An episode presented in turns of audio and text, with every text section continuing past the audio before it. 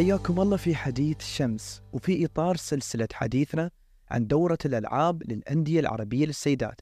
نستضيف اليوم الإعلامية هبة الصباغ لنتعرف من خلال هذا الحديث عن أبرز التطورات في المجال الرياضي النسائي من صحافة ومستوى رياضي. وبنتكلم أيضا عن أهمية تواجد دورة الألعاب في تطوير الرياضة النسائية.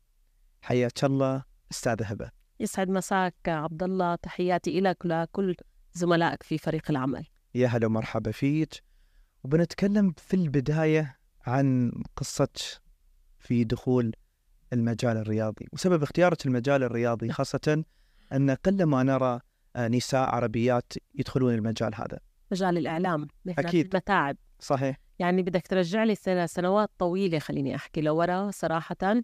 لأنه البداية كانت في آه، بداية التسعينات ويمكن كنت بهذاك الوقت أنا أصغر صحفية في الأردن لأني كنت آه، على مقاعد الدراسة الجامعية ولكن الفرصة شاءت آه، كوني كنت لاعبة منتخب وطني لكرة الطائرة وفي إحدى. المقابلات الصحفية مع أحد الزملاء اللي كان لهم فضل دخلني على هذا المعترك خليني أسميه فكتب لي مجموعة أسئلة وطلب مني أجاوب عليهم. فلما جاوبت يعني آه، حسب كلامه حكى لي ما تركتي لي إلا أحط العنوان كانت لغتك الصحفية أو لغتك العربية سليمة. فشو رأيك تنضمي معنا آه، حتى نجهز لزاوية للرياضة النسائية في إحدى الصحف اليومية؟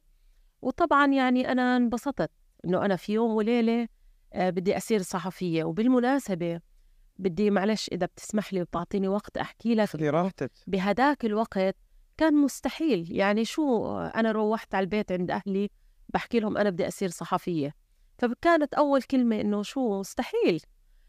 بس كمان أنا بذكر بهداك الوقت كان مستحيل آه إنه نشوف على سبيل المثال إنه في سيدات في الأردن بيشتغلوا في الحكومة الأردنية. كان مستحيل إنه يكون في سيدات في مجلس النواب البرلمان الأردني.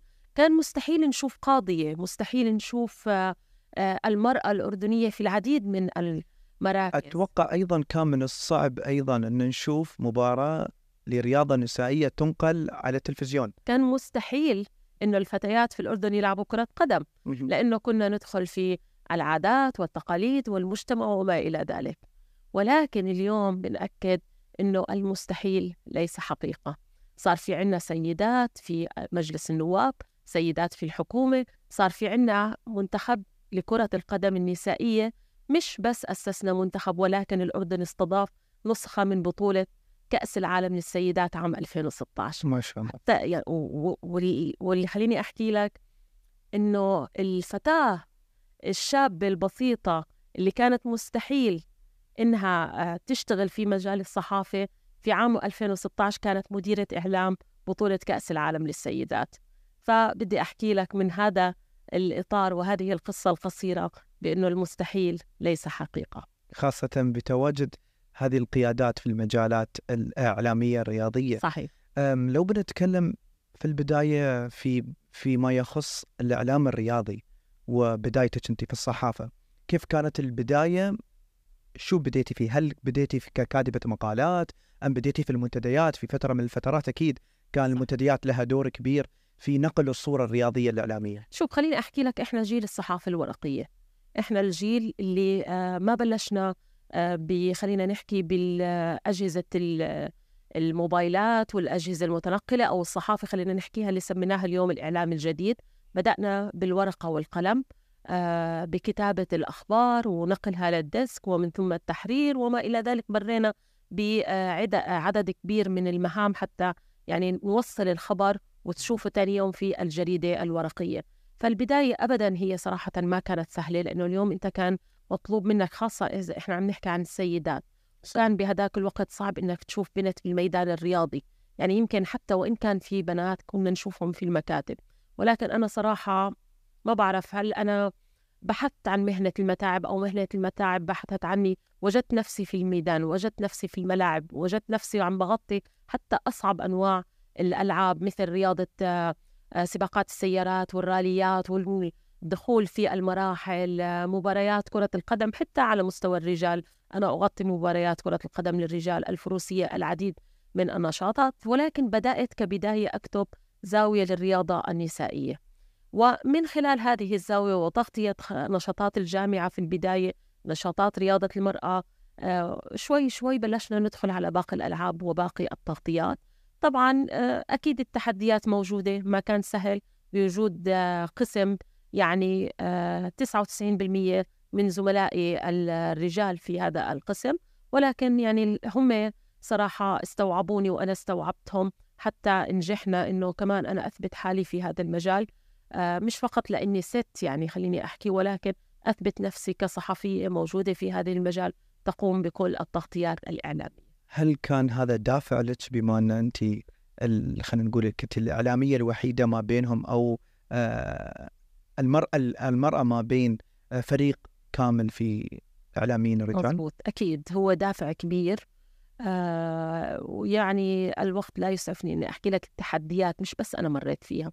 بالمناسبه التحديات متشابهة ويعني في معظم الدول العربية لما كنا نلتقي مع عدد من الزميلات كنت أشعر الإشي اللي بمروا فيه أنا مريت فيه حتى مش فقط في الدول العربية حتى على مستوى الدول الأجنبية لدينا تشابه بالكثير من التحديات ولا زالت يمكن هذه المشاكل والتحديات بحبش أحكي كلمة مشاكل دائما أنا يعني بحب أستبدلها بتحديات موجودة حتى الآن على مستوى الأجور على مستوى تكافؤ الفرص خليني أحكي الكثير من الأمور لا تزال يعني لا تصب لمصلحة المرأة. ويمكن هذا الإشي مش فقط في مجال الإعلام ولا حتى في مجال الرياضة ولكن إحنا عم نحكي على مختلف المجالات. ولكن بوجود خليني أحكي قيادات وبوجود آه يعني ناس بالفعل هم موجودين في حياتنا وعم بيساندونا وعم بيقدموا لنا الفرص أنا باعتقادي بأنه هذه التحديات. يعني ما بدي أحكي تتلاشى ولكن شوي شوي بنبلش نحس بأنه آه عم بتخف. هل تتوقعين آه، تطور المجال آه، تطور أدوات الإعلام مثل الإعلام الإعلام الحديث ومواقع التواصل الاجتماعي؟ لازم. أدى إلى تطور المجال الرياضي بشكل عام؟ وخلينا نتكلم بعدين أيضا عن عن الرياضة النسائية. شوف أنت اليوم إذا بدك تحجز لك مكان بين الناس المتميزة وبين الناس المبدعة لازم أنت اليوم يكون في عندك أدواتك. اليوم الأدوات اللي عم نحكي فيها زي اليوم البودكاست هذا اللي إحنا موجودين فيه حديث الشمس. آه، اليوم الأدوات مهمة جدا. أنا خبرتك إنه أنا من الصحافة التقليدية اللي بلش بلشت بالورقة والقلم ولكن طورت من نفسي من خلال الدورات من خلال المواكبة. اليوم آه، مجرد إنك أنت تحمل جهاز الجوال كافي إنك أنت اليوم تكون آه، صحفي صراحة. يمكن اطلقوا مصطلح الصحفي المواطن آه، أو المواطن الصحفي على كل من يحمل جوال لأنه بتواجد في الحدث بقوم بالتصوير بنقل الأخبار.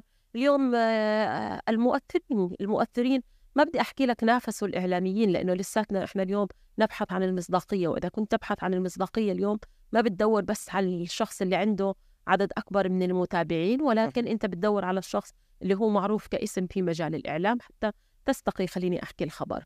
ولكن اليوم المؤثرين كمان لهم مكانه ولهم وجودهم شئنا أم أبينا. هذه المنصات اليوم أصبح أصبحت متاحة للجميع أصبحت مفتوحة للجميع. ولكن طبعا آه، أتمنى أن الكل يعني يستفيد منها ويستثمرها بالشكل الإيجابي اللي تخدمه وتخدم عمله. وأنت قاعدة تتحدثين عن الإعلاميين وأهمية تواجد الإعلاميين والمؤثرين في آه، في تطوير المجال الرياضي وإلى آخره.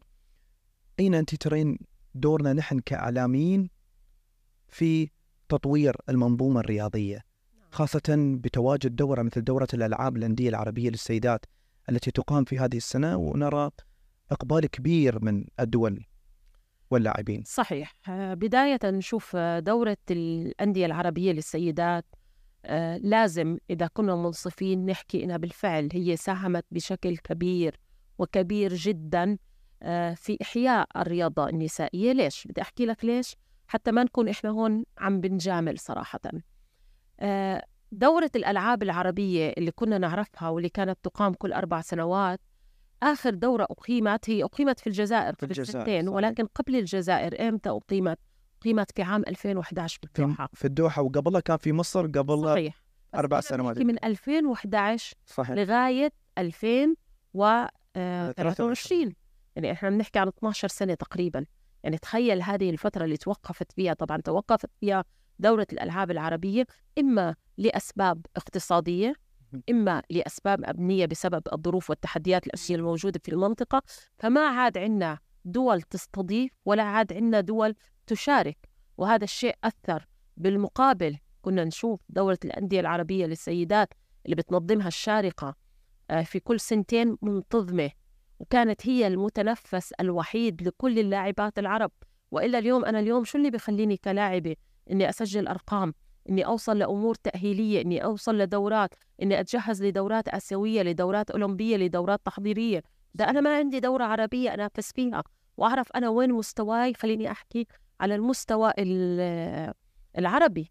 فصراحة هذه الدورة جاءت بوقت كل اللاعبات محتاجين إلها. وصراحة كانت تسجل بالفعل حضور على مستوى عدد الدول المشاركة. أنت لما بتحكي 15 أو 16 دولة عربية مشاركة من أصل 22 دولة عربية هذا إنجاز كبير. صحيح. لما بتحكي اليوم السودان في ظل كل التحديات اللي موجودة في السودان وإن كانت لاعبة واحدة إلها مشاركة اليوم موجودة. هذا بيأكد على الشغف على الحب على احترام خلينا نحكي هذه المؤسسة في إمارة الشارقة. واهتمام الدول في المشاركة فيها. كل هذه الأمور مجتمعة صراحة بالنهاية رح يكون الفائدة مجمعة والفائدة والنتائج إيجابية وستنعكس بشكل مباشر على الأرقام وعلى الألعاب. ويمكن مع نهاية الدورة إحنا رح نشوف هذه الإشي. لما بتتوزع الميداليات بنشوف النتائج والأرقام اللي عم بيسجلوها.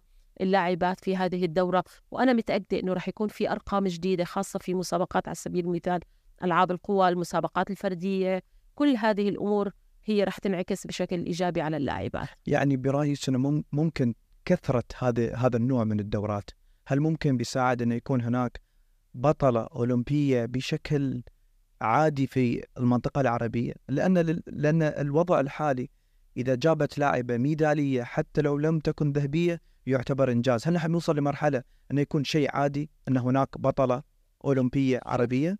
إحنا حتى نحكي بالمنطق بداية. اليوم إحنا بنعرف آه، شو المستويات اللي عم نقدمها في دورة الألعاب الأولمبية على المستوى العرب مش مستوى على مستوى السيدات. أنا بحكي لك على بشكل عام.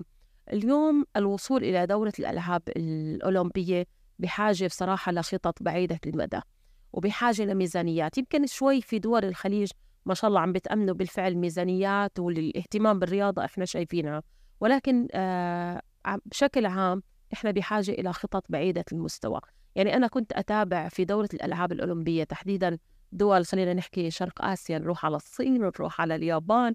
في عندهم مختبرات رياضية. تخيل إنه يعني إذا كنا اليوم نتحدث عن دورة الألعاب الأولمبية في باريس 2024 آه بعد 8 سنوات أو 12 سنة في عندهم مختبرات عم بجهزوا لاعبين أطفال حتى يشاركوا في دورة الألعاب الأولمبية بعد 12 سنة. شو اللي يتم توفيره في المختبرات هذه؟ طبعا هذه المختبرات واليوم يمكن هاي بتقودنا للحديث عن المؤتمر تألق اللي شفناه اليوم واللي صراحة أنا بدي أحيي اللجنة المنظمة لأنه هو كان عم بيحكي في أمور علمية عم بيحكي عن أمور آه، تتعلق بالدراسات وأمور تتعلق بالأبحاث وهو هذا الإشي اللي إحنا اليوم بحاجة. المختبر الرياضي اليوم اللي بيعطيك آه، مواصفات البطل الرياضي.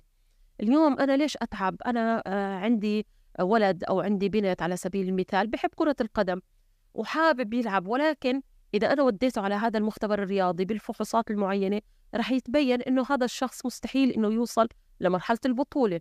أو على سبيل بديش أحكي كرة القدم يمكن ندخل لألعاب تخصصية شوي مثل الجمباز. الجمباز بتم قياس طول الذراع طول القدم. آه، في تفاصيل صغيرة موجودة تعطيك مؤشر هل هذا اللاعب أو هذا الطفل الموهوب ممكن إنه آه، يصير في بطل رياضي أو لا؟ حتى حتى ما تضيع وقتك وما تضيع جهدك وما تستنزف الأموال. فأنا باعتقادي إحنا بحاجة لهاي الخطط.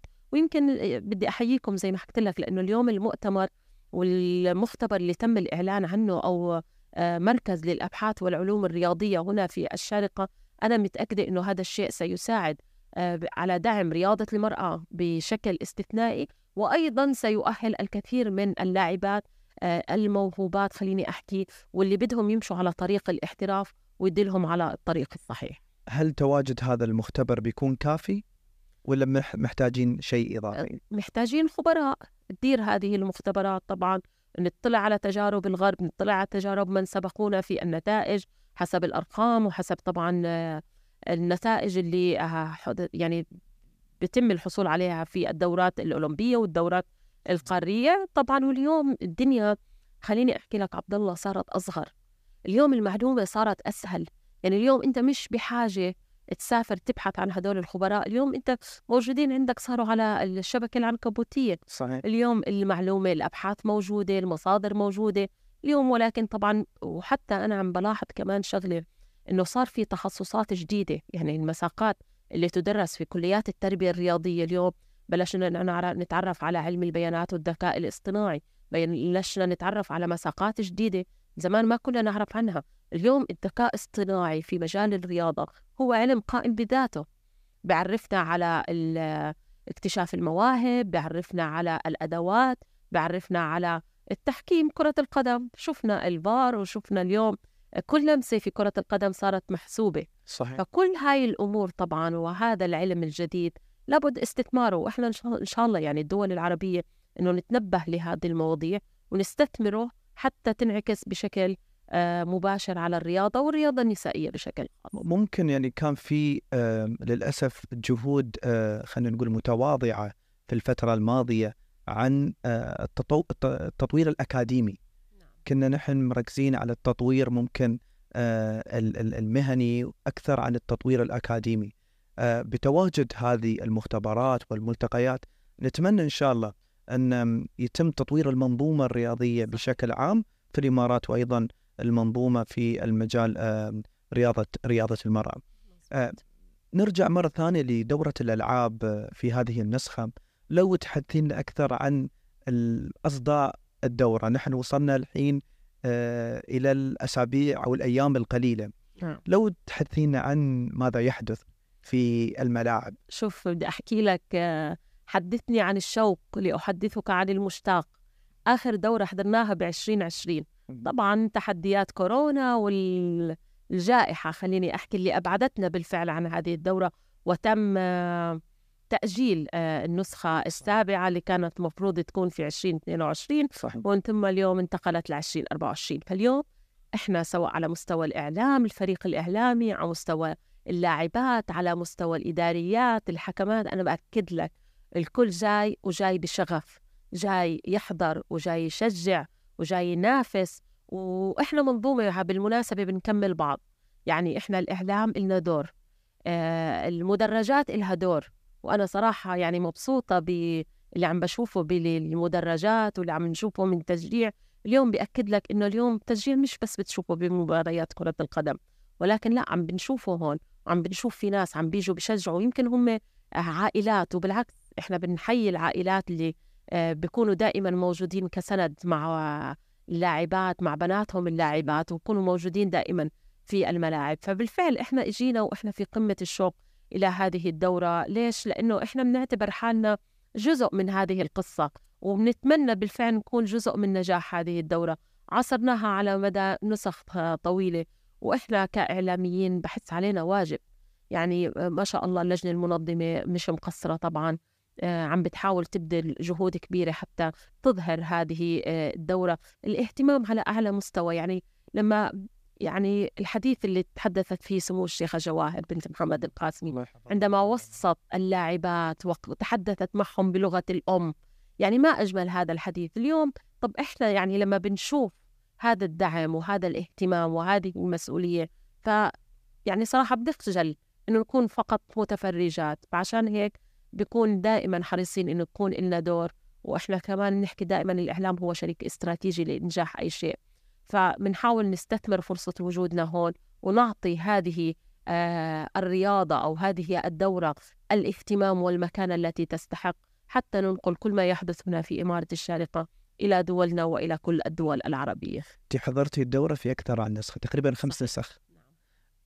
شو الشيء اللي تغير شفتيه من من أول نسخة حضرتيها إلى النسخة الحالية؟